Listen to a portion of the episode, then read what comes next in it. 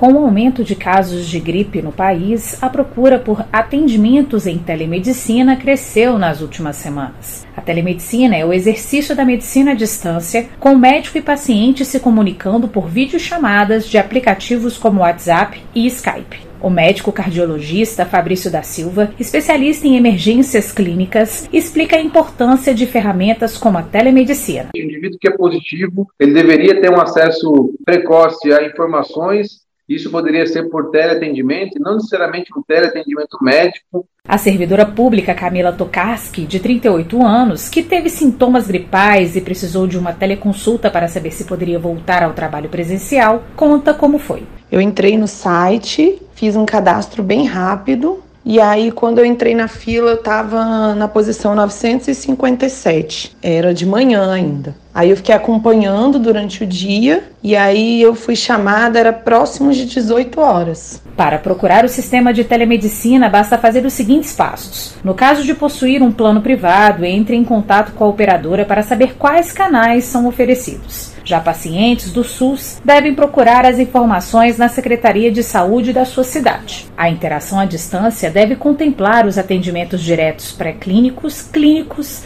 de suporte assistencial, de e diagnóstico, por meio de tecnologia da informação e comunicação. Reportagem Luciana Bueno.